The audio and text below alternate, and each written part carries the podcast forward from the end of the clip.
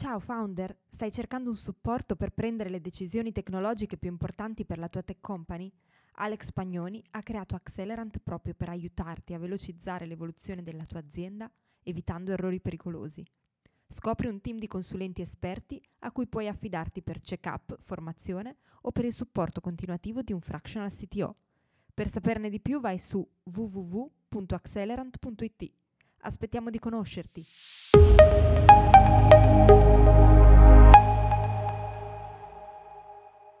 Che ruolo ha il CTO quando si tratta di gestire la diversity del team? Coordinare la delivery del business o scegliere le migliori tecnologie per velocizzare il time to market? In questo sito show Alex Pagnoni ne ha parlato con Michael Sogos, Senior Software Engineer di Viceversa. Buon ascolto! Buongiorno a tutti, benvenuti in questo nuovo episodio del Sito Show dove oggi parleremo del mondo delle startup e dintorni. In particolare oggi abbiamo qua Michael e ti lascio introdurre per chi non ti conosce, quindi raccontaci chi è Michael Sogos. Ciao a tutti, eh, chi è Michael Sogos? Sono una persona di 40 anni di vita e 20 anni di esperienza nel mondo dell'informatica, dello sviluppo informatico. E ho più o meno visto e lavorato in diversi settori, dal, dal secondario, metalmeccanico, tessile, fino ad arrivare poi al terziario, dove ho lavorato per le risorse umane, per il retail, per la supply chain e oggi mi trovo a lavorare per una società fintech, una company fintech. Eh, ho più o meno visto diverse fattispecie di programmazione, dalla programmazione funzionale a quella ad oggetti, con diverse tipologie di, di approcci e sempre, dire, sempre, migliorando quelle che sono le aspettative di uno sviluppatore e la qualità del, del lavoro svolto. Negli ultimi dieci anni ho, diciamo, migliorato un po' di più quella che è la mia competenza nel management, quindi nella gestione dei team, nella gestione delle, delle DevOps, nella gestione delle, dei processi aziendali e meno, diciamo, magari su quella che è la programmazione più classica, benché sia comunque sempre lì, insomma, non, non va via, non sparisce. Bene, di questo si occupa l'azienda in cui stai lavorando adesso. Vedo quel bel viceversa dietro. Sì, eh, viceversa. Viceversa è una società, una startup, eh, una fintech company eh, che porta, vuole portare nelle, in Europa eh, quello che è il modello di revenues based financing. È un modello per il finanziamento delle società, delle aziende eh, che vogliono crescere, che mirano alla crescita aziendale in termini di profitti e noi riusciamo ad aiutarli in, una, in due misure, con, fornendo una piattaforma eh, con delle insight specifiche di business per aiutarli a capire come stanno crescendo, in, da che parte devono mirare per crescere meglio, e dall'altra parte appunto c'è lo strumento RFSB, Revenue Based Financing, che aiuta eh, con degli investimenti, con dei finanziamenti, le aziende a poter eh, a fronteggiare i costi operativi di, di advertising tipicamente, eh, appunto con una serie di valutazioni fatte a monte e con una serie di, di controlli periodici che vengono fatti e vengono poi espletati dalla piattaforma che è gratuita al di là del, dello strumento di revenue based financing. La cosa interessante del revenue based financing da dire è che è un modello di finanziamento win-to-win, cioè è un modello che da un lato aiuta le aziende che hanno poca liquidità o che non vogliono intaccare la loro liquidità interna per fronteggiare le spese appunto di marketing, stiamo parlando soprattutto di digital company, quindi di società che hanno una, un retail a dettaglio, una vendita al dettaglio, ad esempio l'e-commerce, piuttosto che delle subscription come può accadere con delle app mobile. E li aiuta eh, fornendo delle, delle KPI molto verticali, molto specifiche con un rapporto tra quello che è il venduto e quello che è la spesa di advertising tutti noi probabilmente o chi è del mestiere conosce termini noti come CAC, Customer Acquisition Cost, piuttosto che ROAS, piuttosto che New Customer uh, Lead Generation. Queste informazioni sono sì ok note, però si fa sempre molta fatica, ad esempio, a uh, riuscire ad aggregarle partendo dal presupposto che oggi non si vende più su una sola piattaforma. Oggi c'è chi vende in diverse piattaforme e-commerce, poi vende sui grandi marketplace, uh, quindi ha dei parallelismi no, di vendita, di canali di vendita. E allo stesso modo nell'advertising ci si fa riferimento a più di una piattaforma di advertising per riuscire a, a, dire, a, ad attaccare meglio il mercato, a, a raggiungere una maggiore popolazione. Questo crea una difficoltà che è quella di mettere insieme tutte queste informazioni. Quello che facciamo noi è aiutare le aziende a mettere insieme queste informazioni con dei modelli matematici, quindi il nostro business è totalmente data driven e lo fa eh, come strumento finale andando a come dire, suggerire un tipo di spesa o, come spesso accade, eh, chi diventa un nostro cliente ha già in mente un tipo di spesa e noi gli aiutiamo a capire se le stanno spendendo in modo corretto non andando a fare però noi analisi di marketing sui loro sistemi, quelle le lasciamo comunque in libertà ai nostri clienti, ma andiamo a fargli capire come stanno andando, che benefici hanno e quali sono i punti di caduta eventualmente, grazie alle KPI della piattaforma. E, ecco, questo è viceversa sostanzialmente. Eh, sembra molto interessante, di fatto siete una vera e propria tech company con una piattaforma, mi sembra anche molto ben articolata e peraltro anche data intensive, direi. Sì, eh, lo è parecchio, lo è parecchio, è molto data intensive. Quello che chiediamo ai nostri clienti, ai nostri potenziali clienti, al di là dello strumento di revenue based financing, che, che, può anche non essere lo strumento che, che, stanno cercando in quel momento, è comunque di offrire la piattaforma a titolo gratuito. Ovviamente per poterlo fare abbiamo bisogno di accedere ai dati delle, delle, dei loro e-commerce, delle loro piattaforme di advertising, dei loro sistemi di pagamento e con questi strumenti raccogliamo tonnellate di informazioni, una, una montare molto grande di informazioni, un flusso enorme che appunto andiamo a veicolare a costru- sul quale poi andiamo a costruire dei modelli matematici che diventeranno le insight. Beh, pare che quindi a questa piattaforma corrisponda anche un team che siete riusciti a costruire in tempi anche rapidi, perché di fatto comunque siete una startup. E infatti mi chiedevo da questo punto di vista, no, considerando anche le difficoltà che ci sono oggi nell'assemblare un team di eh, sviluppatori, data scientist, tutti diciamo, i tipi di ruoli che possono essere coinvolti in una piattaforma del genere, andando un po' anche in quello che potrebbe essere l'argomento di discussione oggi tra i tanti. Chiedevo infatti come eh, un po' avete costruito questo team e se siete riusciti a costruirlo nel vostro mercato di riferimento se avete dovuto anche cercare altrove, da remoto, come lo state organizzando. Quindi mi interesserebbe proprio capire anche tuo, l'esperienza che hai costruito nel gestire un team che mi immagino che sia un po' abbastanza diverso dal punto di vista anche di seniority delle persone, di tipi di ruoli. Volevo capire un po' di queste cose qui, insomma.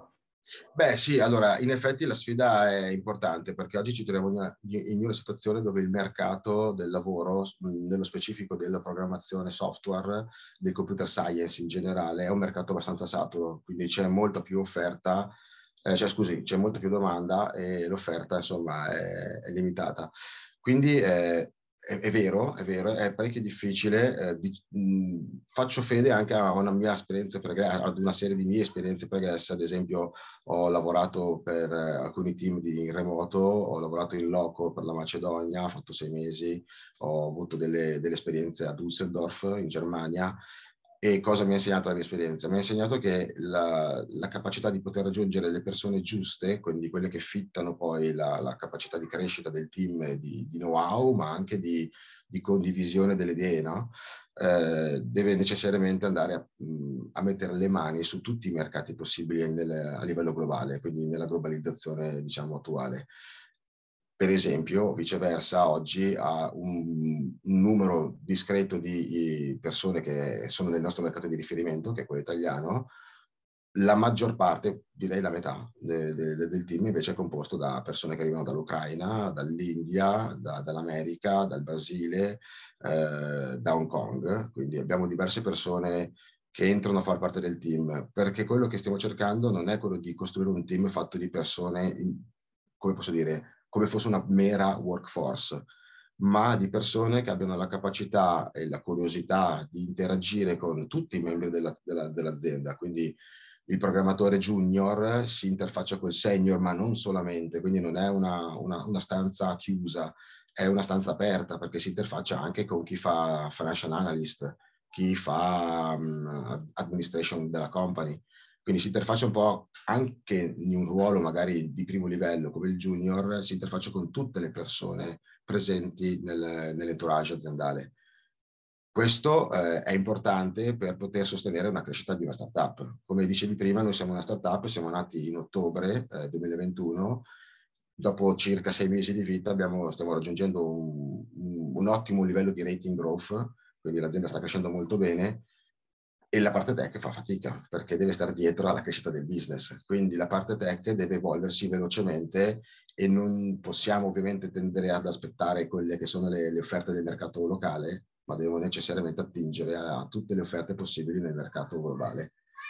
Questo è l'elemento numero uno. L'elemento numero due è la selezione, è la capacità, ok, eh, da un, da un lato di verificare le skill tecniche, che è un fondamentale, ma dall'altro anche eh, andare a riconoscere quelle che possono essere le soft skill di una persona eh, o le weakness. E conoscere le weakness di una persona prima ti aiuta a, da un lato decidere se è la persona che fitta nel team e dall'altro, nel momento in cui entra nel team, aiutarla, aiutarla a crescere anche a livello personale eh, esperienza personale attuale posso raccontare, ci sono alcune persone magari un po' più timide, che parlano magari poco, un po' più introverse, bisogna riuscire a, come dire, anche fisicamente ad abbracciarle, a farle sentire parte di un qualcosa, dell'idea, ok, dell'idea è poi importante l'idea, ma è importante anche la condivisione con le persone. Uh, può essere banale dirlo, ma anche un aperitivo fuori, fuori lavoro per creare team, ok? Una sorta di team building eh, veloce, quick, però necessario. Quindi questa è la cosa importante. Ovviamente, ripeto, conoscere le debolezze o riuscire a capire, a carpire quelle che sono le debolezze di una persona aiuta tanto eh, la scelta della persona giusta nel team. La persona giusta non è quella più intelligente, la persona giusta è quella che fitta la, la, la necessità del business in quel momento.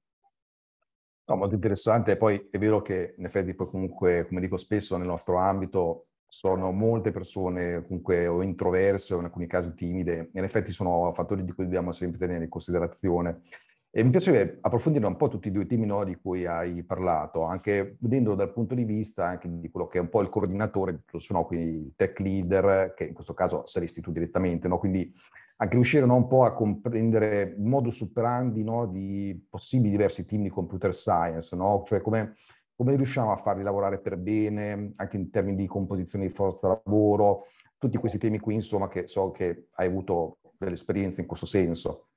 Sì, allora, mm, eh, ci sono una serie di fondamentali in questo senso. Allora, il primo fondamentale che ho io nella mia, nella mia esperienza è quello di riuscire a diversificare la seniority.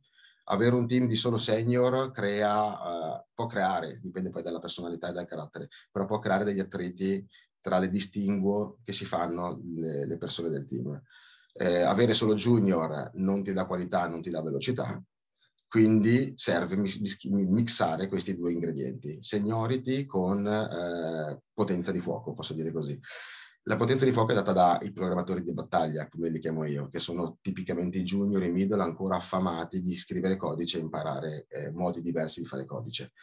Dall'altra parte la seniority, quindi il giusto numero di persone che portano un loro background all'interno del team, un background progresso all'interno del team e che aiuta a chi fa il tech leader a comprendere ciò che non comprende. Perché, non, non, come si dice, non, non siamo nati eh, con tutto il know-how dentro di noi, quindi dobbiamo anche noi tech leader stiamo imparando man mano che il team si evolve e lo affiniamo man mano che il team si evolve.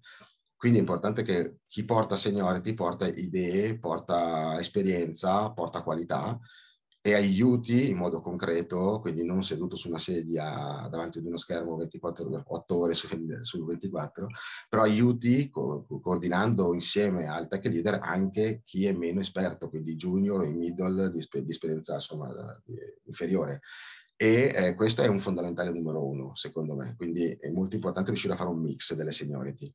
L'altra cosa importante invece è la capacità di, ehm, come posso dire, da un punto di vista del tech leader, di comprendere non in maniera approfondita, però le esigenze di tutti i team.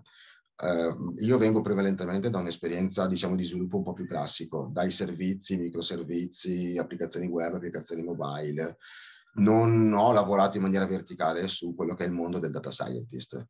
Per oggi noi sappiamo che le, le figure professionali del, della computer science sono, si stanno verticalizzando tanto, sono molto verticali adesso. Quindi c'è il sviluppatore classico, poi c'è il data engineer, poi c'è il data scientist, poi c'è il business intelligence uh, leader. Eh, ci sono diverse figure e ogni, ognuno di loro ha da un lato esigenze diverse eh, di, di strumento, di approccio metodologico allo sviluppo dall'altro eh, ha, bis- ha, bisogno anche che gli arrivino tutte le informazioni e non, e non a nel senso che non devono essere informazioni occluse o, o buscolizzate da qualche cosa, devono essere informazioni eh, chiare, estese e che danno una, vis- una visione d'insieme tra tutti i team. Esempio numero uno che mi viene in mente è il nostro data scientist leader non potrebbe fare bene il suo lavoro se non parlasse con me che gli dico come arrivano i dati e perché arrivano in un certo modo dato che io e il mio team sviluppiamo più la parte di recupero delle informazioni. Eh, al contrario, non potrei erogare dei KPI su una dashboard se non sapessi come il data scientist le eh, va a elaborare in real time, eh, in un batch giornaliero. Quindi ci sono una serie di, di, di, di, elementi che devono essere soddisfatti da entrambe le parti, le soddisfi bene o male con l'informazione allargata, quindi non l'informazione occlusa da un, da un team che non deve sapere cosa fa un altro team. Il terzo fondamentale per poter riuscire ad ottenere un buon team è quello di, eh, come posso dire, dotarsi degli strumenti di lavoro necessari. Quindi benvenga la condivisione delle idee, benvenga la seniority diversificata, benvenga l'approccio mix, tra, cioè come dire, l'approccio di integrazione tra i vari team, però senza uno strumento che riesca a governare la, la, la pianificazione innanzitutto, ma tutto quello che eh, riguarda lo sviluppo dato da diversi team tecnici, quello eh, diventerebbe un fondamentale, che, un tassello mancante importante. Gli strumenti che si usano possono essere metodologici, e mi riferisco so, alle agile methodologies come Scrum, Programming Experience, eh, TDD, DDD, piuttosto che eh, a strumenti che aiutano la pianificazione, quindi mh, roadmap disegnate su Gantt che hanno però la capacità di fare un focus sul breve periodo, eh, la capacità di poter riuscire ad individuare le persone in base alla loro seniority quale tipo di task assegnare o applicare quella che si chiama saturazione positiva, lasciare che il team si prenda il task che più gli piace, talvolta in comfort zone, talvolta in challenge per la singola persona, affinché tutti riempano le loro ore con tutto quello che c'è da fare nella, nello sprint settimanale o in base a come è strutturata la, la pianificazione aziendale delle, delle, cose, delle attività. Quindi eh, questi tre fondamentali sono quelli che secondo me contribuiscono a creare il giusto equilibrio tra seniority, qualità, velocità, che è molto importante per una startup, e competenza in generale. Quindi diciamo avete proprio definito delle vere e proprie regole di ingaggio, le possiamo anche chiamare da un certo punto di vista. Sì, sì, assolutamente. Le regole di ingaggio sono, devono essere molto chiare. Il, il, ruolo del tech leader è quello di aggregare tutte le informazioni, distribuirle a tutte quanti, ma soprattutto di dare delle regole. Perché senza le regole, diciamo, nel caos o se ogni team si verticalizza usando un loro modus operandi interno, eh, si rischia di non riuscire più a governarle o quando si passa da un team all'altro, un task che passa da un team ad un altro team, si rischia di avere delle frizioni perché non riesce a subentrare. Faccio un esempio, nella, nel, nel, mio, nel, mio, nel mio ideale non ho una Kanban board, per intenderci, di pianificazione dei task per il team dello sviluppo classico e una diversa per il team del, del data scientist. Ne ho soltanto una, che è aziendale, che aiuta a capire la vision e a cui tutti accedono e a, tutti vedono tutto, quindi tutti sanno che cosa fa qualcun altro e soprattutto è un'unica Kanban board. Quindi per il tech leader è un vantaggio perché riesce a coordinare l'insieme di tutte le operation legate chiaramente a quella che è la computer science dell'azienda eh, in un unico sistema. Questo è, questo è, questo è l'esempio più, più, più, più corretto da fare. Infatti mi chiedevo proprio anche qual era il rapporto da questo punto di vista tra tutti questi qui che sono i team tech, diciamo, e anche la parte business, anche dal punto di vista proprio del tech leader, cioè come avviene proprio questa collaborazione. Tanto interessante no, che ci sia questa visione unificata a livello di azienda, questo, questo, è molto positivo. In generale come lo portate avanti però questo modello di collaborazione con il resto dell'azienda? Perché è importante che chiaramente, soprattutto quando siamo in fase di startup, no, prima hai citato la velocità, e se il business va a una certa velocità, anche il team tech deve seguire quella velocità, ci deve essere un certo tipo di allineamento. No? Com- come lo portate avanti questo aspetto? Eh, in modo molto classico in realtà. Facciamo delle riunioni, eh, quelle che potremmo chiamare delle, delle vision meeting o delle, delle, business development meeting, in cui andiamo a definire le cose che servono, cerchiamo di proiettare nel futuro, nel breve futuro, quello che sappiamo servirà mh, a breve e lo lo trasferiamo come con il tech leader al ruolo diciamo, di trasferimento delle informazioni. Eh, il, il, team del business development o di qualunque altro team si occupi della, della, della crescita aziendale a qualunque livello di prodotto, di asset, è un team molto ristretto, non è voluto che sia chiuso, ma è, ehm, è, è, chiuso perché le teste che devono pensare a quello che serve per il futuro dell'azienda non può richiamare all'attenzione tutte le menti aziendali contemporaneamente. Questo per un fattore semplicemente di, di organizzazione e di, di, di, focalizzazione, altrimenti si rischia, come si sa, di aprire troppe parentesi in una riunione che poi non focalizza il risultato. Quindi al di là della riunione diciamo di vision aziendale, quindi molto alta, molto astratta, il, il ruolo del tech leader è quello di trasferire questa informazione in quella che invece è la pianificazione. Quindi l'azienda ha una pianificazione di visione, il, tech leader la traduce in una pianificazione operational. Quindi sostanzialmente questo. E il come lo facciamo? Lo facciamo banalmente con delle riunioni e con degli strumenti che ci aiutano a prendere appunti. Quindi abbiamo una nostra wiki interna, una knowledge base interna e degli storage eh, sul quale noi de- documentiamo qualunque cosa diciamo. Quindi c'è sempre una minuta aziendale, c'è sempre una minuta di riunione, un appunto, se possiamo dire così, un memorandum, e queste informazioni eh, vengono poi semplicemente tradotte in task operativi con la classica, noi adottiamo Scrum, quindi per noi l'albero è eh, Epic, Future, User Story e Task. E quindi diciamo comunque c'è un uh, ruolo importante del tech leader proprio nell'ascolto delle esigenze del business da questo punto di vista. Più o meno quali sono a livello macro le esigenze sulle quali anche tu stesso tipicamente cerchi di dare aiuto alla parte business?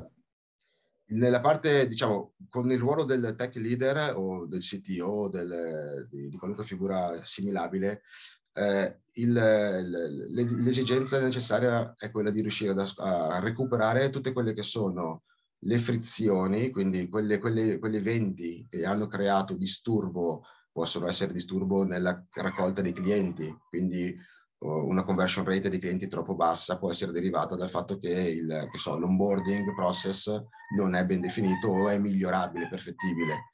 La, quindi da un lato le frizioni, bisogna ascoltare il sales team per capire quali approcci hanno nella fase di prevendita e nella fase di post vendita, per capire dove, dove si può migliorare. E non solo il sales ovviamente, il financial team, nel nostro caso essendo una fintech company abbiamo anche un financial team eh, un financial analysis team che ci aiuta a comprendere di che cosa loro hanno bisogno per fare il quotidiano, il loro lavoro quotidiano. Quindi anche lì frizioni di che genere. Possiamo migliorare le, le, la, la capacità del nostro financial team di arrivare al punto senza dover, ad esempio, faccio un esempio molto, molto, molto concreto, senza dover rimacinare i dati su un Excel tutti i giorni, possiamo renderglielo più facile? E queste sono le frizioni più diciamo astratto, più legato al business, alla business vision, invece abbiamo quelli che sono la costituzione dei nuovi asset, quindi ehm, le nuove future, le nuove future de, che possono essere applicative o future di altro genere. Eh, bisogna riuscire a comprendere che cosa vorrebbe fare il business e in questo senso aiutarli a essere concreti. Eh, si può arrivare ad ottenere un'informazione, mh, cerco di fare un esempio un po' a paragone, ehm, vorrebbero inventare un, un nuovo atomo, ma non possono inventarlo perché mancano gli strumenti tecnici per farlo. Il tech leader deve, con i piedi per terra, riuscire a eh, riportarli sulla giusta via dicendogli questa cosa non è che non si può fare, ma non lo si può fare come la volete voi. Quindi le alternative devono essere queste, queste, queste, queste, piuttosto che non ci sono i tempi per arrivare a quel macro obiettivo. Quindi separiamolo in diversi step, quindi riduciamo il, riduciamo il costo in diversi step e raggiungiamo l'obiettivo con più tempo, ma con degli step intermedi. Quindi questo è un po' il lavoro che secondo me il tech leader deve fare quando è il punto di riferimento tra la, il business e tutte le operational al di fuori del tech e il tech. Ecco, su questo peraltro ho una curiosità, perché tra l'altro viene fuori spesso proprio quando parliamo di figure che sono CTO, che chiaramente devono avere a che fare con uh, le richieste del business. Ecco, in alcune aziende abbiamo delle figure che sono dedicate, tipo, che ne so, dei veri e propri product owner, quindi dei CPO, Chief Product Officer, Uh, in altri casi invece non c'è, magari è un po' più il CTO che cerca di tradurre un po' di più quelle che sono le esigenze business in un qualcosa che poi sia funzionante. Nel caso tuo avete eh, una figura dedicata o effettivamente anche tu ti occupi un po' più di questi aspetti di prodotto? essendo, allora, va, va, fatto il giusto distinguo, essendo una, noi una startup, siamo nati, siamo ancora piccoli, benché abbiamo già raggiunto una quindicina di persone nel nostro entourage, stiamo crescendo, ne arriveranno altre quattro il mese prossimo, quindi la crescita è molto veloce. Nello specifico della domanda, eh, va fatto un distinguo tra quella che è la dimensione aziendale. È chiaro che la dimensione aziendale di una startup o di una piccola impresa, potrei dire anche di una media impresa, è quella di avere uno o più technical leader o un product owner e un technical leader che lavorano in coppia. Nel caso, diciamo, mio specifico, io non mi occupo come product owner eh, del prodotto, ma traduco le esigenze di prodotto espresse, che però mh, vengono gestite da attualmente il nostro CEO, ma avremo fra poco un product owner dedicato, eh, un CPO, quindi dal CPO eh, in tandem con il CTO o con il tech leader de- della situazione si vanno a creare delle, delle, delle, collaborazioni, delle sinergie, si lavora molto in coppia. Eh, se il CPO è la mente, il, il CTO è la, il braccio destro, è la, è la mano, è la mano della, della, del, del, progetto, del prodotto. Questa è la costituzione classica. Poi, eh, ripeto, dipende dalla dimensione. In una dimensione medio-bassa eh, si tende ad avere una figura professionale non troppo verticale che però è in grado di eh, operare su diversi management system, quindi su diverse situazioni di gestione delle, delle del personale, del prodotto. Su aziende molto più grandi, quindi tendenzialmente si sa, più strutturate, abbiamo anche 5-6 figure che collaborano insieme per ottenere lo stesso risultato. C'è il CPO, c'è il CTO, c'è magari il marketing manager che ha sempre qualcosa da, poter aiutare, da, poter dire nel senso di una richiesta per poter migliorare la, la, la conversion rate, c'è il, ehm, il, l'officer legato all'innovation, l'innovation officer, mi ricordavo il nome, eh, l'innovation officer eh, che appunto è invece la persona che aiuta a capire dove si potrebbe andare, però poi deve atterrare sul CPO e il CTO quindi sì, ci sono diverse figure professionali, nello mio specifico, in quanto startup, mi occupo della traduzione degli elementi di business in elementi tecnici, previo il fatto che il product owner è, è un'altra persona. No, infatti sono molto d'accordo che è una questione innanzitutto dimensionale perché ci si arriva a un certo punto, in base anche delle soglie, poi dipende molto dalle realtà. In effetti in alcuni casi c'è una figura dedicata oppure ce ne sono di più, ci sono anche dei business analyst, poi dopo le aziende le chiamano a modo proprio, però effettivamente ci si arriva un po' più in là. E in maggior ragione, proprio in una startup, il CTO, che si deve anche occupare in parte di alcuni di questi aspetti, è ulteriormente importante perché eh, per definizione la startup no, ha bisogno di un time to market molto rapido per, per ovvi motivi, no? E da una parte questo qui però si può scontrare con il fatto che dall'altro punto di vista si vuole cercare di creare il prodotto perfetto, no? quello che fa tutto, che ha già tutto fin dall'inizio, che chiaramente sono due cose che vanno in direzioni molto, molto opposte e di solito un CTO su questo potrebbe avere un ruolo molto importante, no? su questo hai una tua visione specifica, come hai agito in questo senso qua?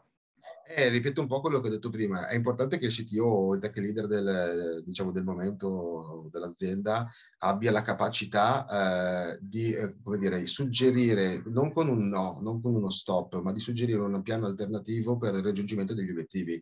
Cioè, quello che può fare il business analyst è non essere orientato agli obiettivi, ma essere orientato alla visione, che è una cosa diversa. Il CTO è l'elemento, eh, è la persona che ha gli elementi per essere invece orientato agli obiettivi e alla feasibility, alla fattibilità di un, certo, di un certo percorso. Ovviamente non stiamo parlando di singole funzionalità applicative, stiamo parlando proprio di un progresso, di una roadmap, di una milestone, quindi di un qualcosa che ha dei tempi di, che cuba dei tempi molto lunghi. Quindi eh, il fatto di voler accedere a dei connettori di integrazione con i clienti a cui non si era mai pensato oggi, ma che fanno parte di un sistema molto complesso come che so, la logistica, ad esempio. Voler accedere alla logistica eh, significa, eh, con i piedi per terra, sapere bene che cosa sono, quali sono gli strumenti che esistono sul mercato e quanto questi strumenti si prestano all'integrazione. È un esempio banale, cosa fa il CTO in questo caso? Il CTO analizza eh, il mercato, capisce cosa il mercato da, rende disponibile, definisce quali sono le, le, i passi per riuscire, per riuscire, a essere in time to market rispetto alla visione aziendale e risponde al CPO, al CEO o a chiunque eh, de- definisca poi la visione aziendale, okay? portando non un no non si può fare, questo è molto importante, ma portando un si può fare ma si fa così.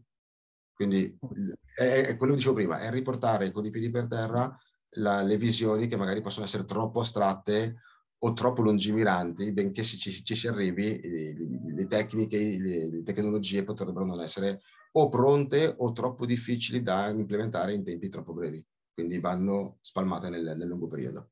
Questo è il ruolo del tech leader.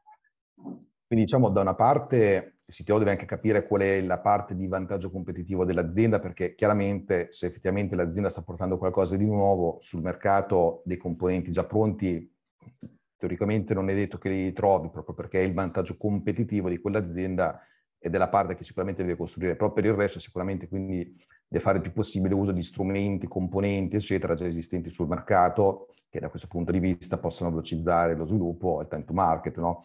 Ce n'è qualcuno in particolare, ad esempio, che anche voi stessi avete utilizzato da questo punto di vista? Assolutamente sì, eh, questo è fondamentale, ripercorre un po' quello che stavamo dicendo prima. Nel momento in cui eh, vai a definire quelli che sono gli step per raggiungere un certo obiettivo, la cosa importante è riuscire a non, eh, come posso dire, eh, fissarsi sull'idea di doverlo costruire da zero o svilupparlo in casa, perché è verticale all'esigenza del business bisogna riuscire a individuare su che cosa vogliamo veramente eh, puntare i nostri effort, quindi cosa ha senso veramente sviluppare in casa, tutto il resto deve arrivare, se esiste, altrimenti è ovvio che si sviluppa in casa, tutto il resto deve arrivare da, eh, da, da, sistemi già costruiti, che hanno già subito la loro fase di testing, che hanno già subito uno, due, tre livelli di qualità, di security assessment, di tutto quello che può succedere all'interno di un ciclo di vita di un software. Noi, ad esempio, ne dotiamo eh, non so se posso fare dei nomi, però ne diamo un paio, ok? Abbiamo okay. un player ehm, eh, americano, Hot Glue, che ci aiuta a definire l'ETL system, quindi noi non ci siamo sviluppati in caso un ETL system, ma sfruttiamo l'ETL system low code eh, basato su Python che eh, aiuta noi, il team tecnico, a arrivare velocemente all'obiettivo. Il nostro obiettivo non è quello di scrivere l'ETL system, ma è quello di avere il dato. Cioè all'azienda non serve una, una, un fantasmagorico prodotto per gli, per gli ETL, ma serve un ottimo prodotto per analizzare i dati. Quindi io dell'ETL non mi devo preoccupare. Ergo, ergo scelgo per il time to market una soluzione a partner, quindi una soluzione esterna. Per accedere ai dati magari creditizi delle società per la, la valutazione, visto che siamo una fintech company, uh, usiamo ovviamente, non ci integriamo con delle API eh, su sistemi governativi, ma utilizziamo dei partner che riescano a, a, dire, ad, ad, operare sull'Europa, nel nostro caso il mercato europeo, quindi ad operare in Europa. Quindi la scelta del partner giusto è anche una delle scelte importanti che deve fare il CTO. Potevamo usare i sistemi governativi eh, di ogni singolo Stato in cui andavamo a mettere piede, abbiamo preferito invece un partner trasversale, quindi che, che si occupa lui della legislazione, della regulation e a noi fornisce solo il dato che noi poi integriamo nella nostra BI. La BI stessa non dobbiamo uh, crearci noi il sito web con le widget, le dashboard, le KPI disegnate, eh, fatte da zero.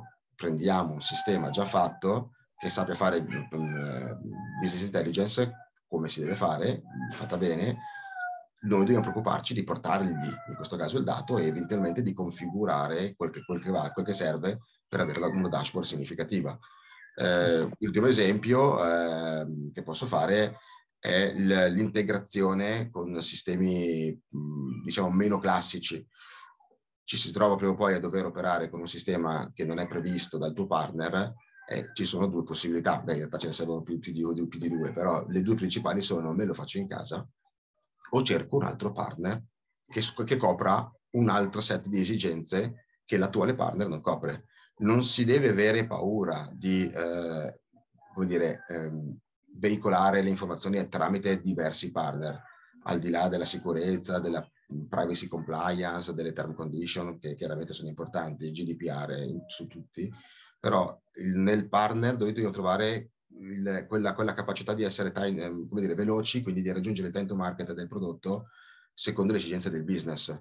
Quindi oggi parliamo con due, tre, quattro partner che sono overlapping perché fanno la stessa cosa, ma o, ognuno di loro ha un qualcosa in più che non ha quell'altro e che è quello che serve a me, piuttosto che me lo, me lo sviluppo in casa. La fase di svilupparselo in casa arriverà nel momento in cui ci sarà un consolidamento dell'azienda di un certo tipo e il know-how deve essere poi magari integrato e eh, deve essere internalizzato, ma questa è un'esigenza che, che, arriva con un lungo periodo, tipo dopo tre anni, quattro anni, non è una cosa che si raggiunge immediatamente. Diciamo ci si raggiunge dopo che il, il prodotto ha raggiunto una sua maturità, quando si comincia a pensare che la partnership non, possa non essere valevole o cost efficient nel lungo periodo. Ok, c'era un altro punto che avevamo lasciato in sospeso da prima, no? che era il secondo punto di cui hai parlato all'inizio, che era quello relativo un po' alla selezione anche dei collaboratori, eh, ai quali si può aggiungere magari anche un po' il tema no, diversity inclusion, no? un po' nel ruolo del leader tech. Tu da questa parte qui, come, come hai operato, come la vedi? È un tema particolarmente complesso da gestire perché mh, è, time, è time consuming innanzitutto, ho detto, mm eh, ed è un, eh, non è sempre facile riuscire a fare la persona che aiuta, mh, mm, come dire, che riesce a capire le esigenze di tutti, bisogna essere un po', come dire, empatici, no? Eh, le caratteristiche dell'empatia poi sono molto personali, sono qualcosa che ogni persona costruisce nel suo, nel suo personale. Nel mio specifico io ehm, mi avvalgo dell'aiuto di Recruiter inizialmente e invece oggi stiamo decidendo di assumere un talent acquisition manager, quindi una persona di, dell'HR specific, specificatamente eh, verticale e coinvolta nel, nel, nel, dire, nell'arrivare a raggiungere le, le, menti più brillanti, comunque le persone eh, che fittano meglio il nostro, no, il nostro need, eh, i nostri bisogni e lì io occupo invece una parte un po' più a valle di questo processo, che è quella del, della fase finale della selezione. Quindi mh, come tech leader mi occupo di strutturare quelli che sono i test per cercare di scremare il prima possibile, quindi mh, riuscire a capire quali sono le persone che hanno il know-how tecnico di cui hai bisogno. Eh, se sto cercando un senior vuol dire che sto cercando qualità.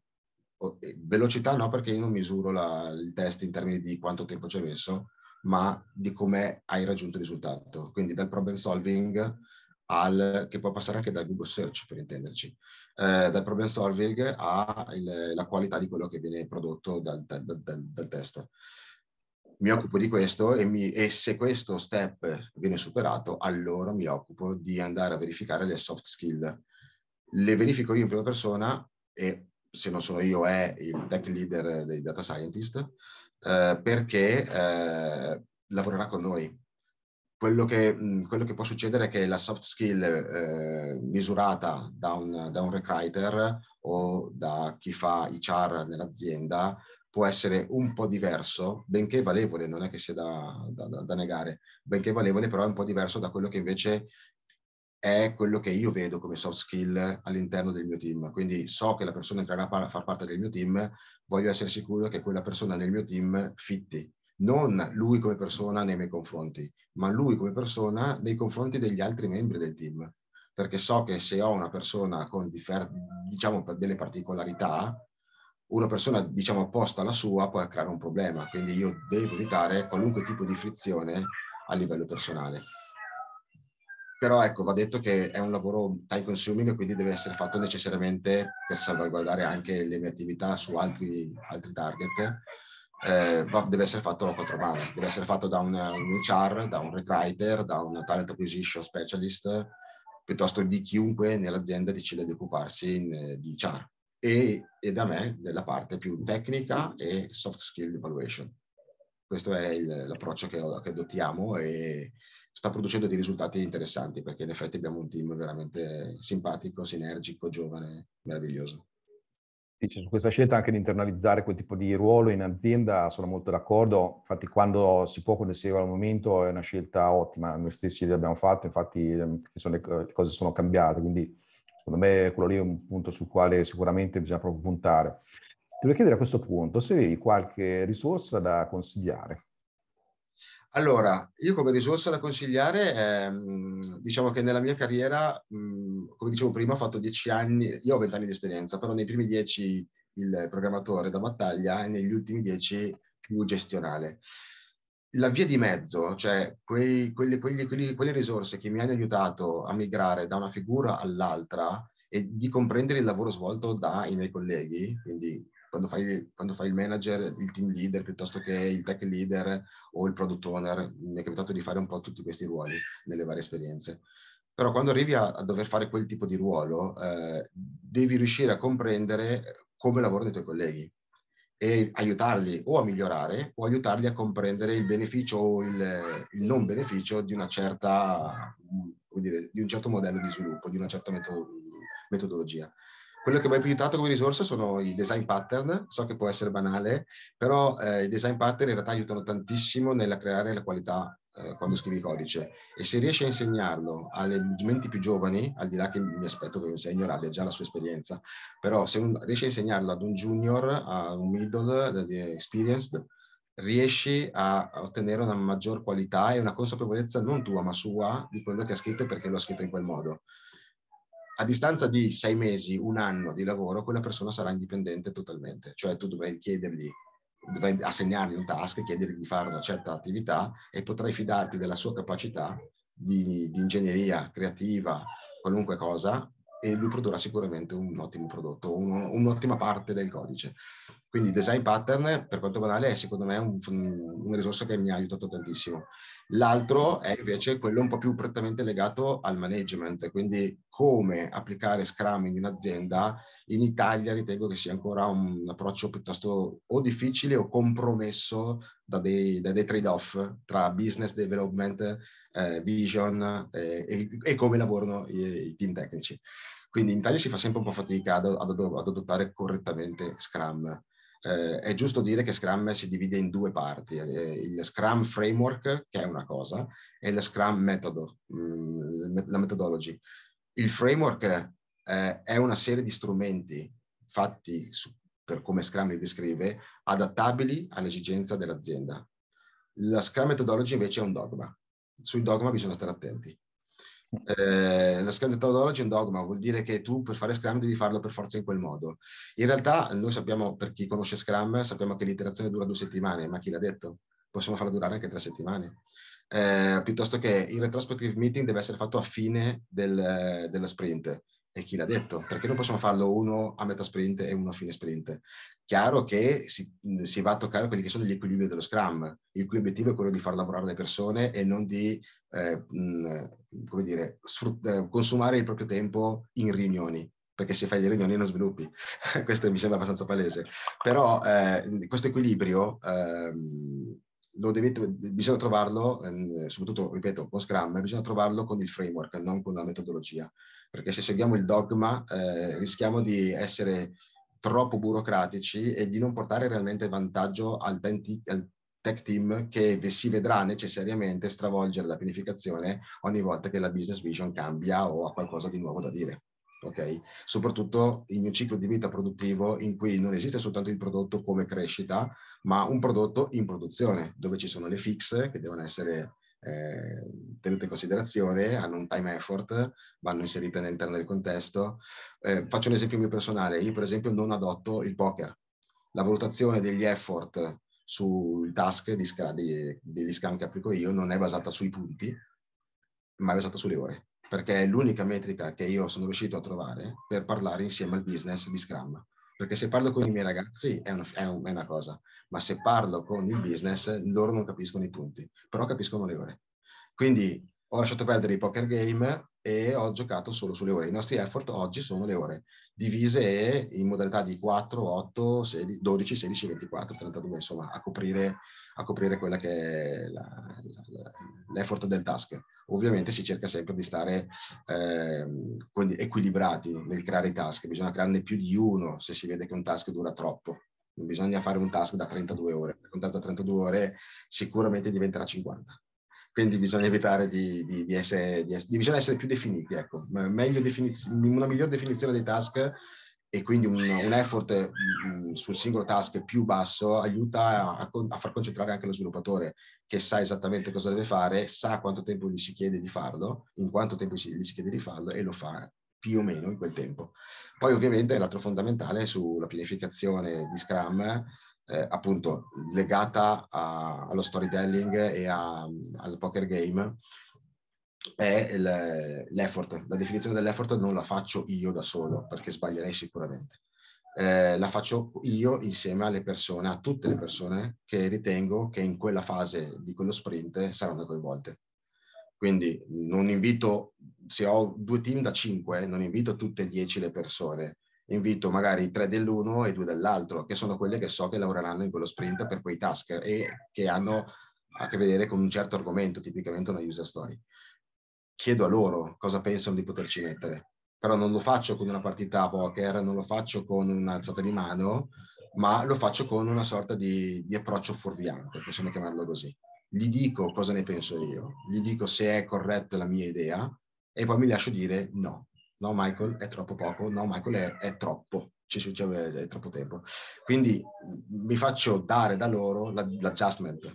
Però, insomma, li devo aiutare, li devo coordinare se parli con tre programmatori diversi ti daranno tre effort diversi, molto diversi. Quindi bisogna riuscire a coordinarli magari qualche volta con un approccio un po' fuorviante.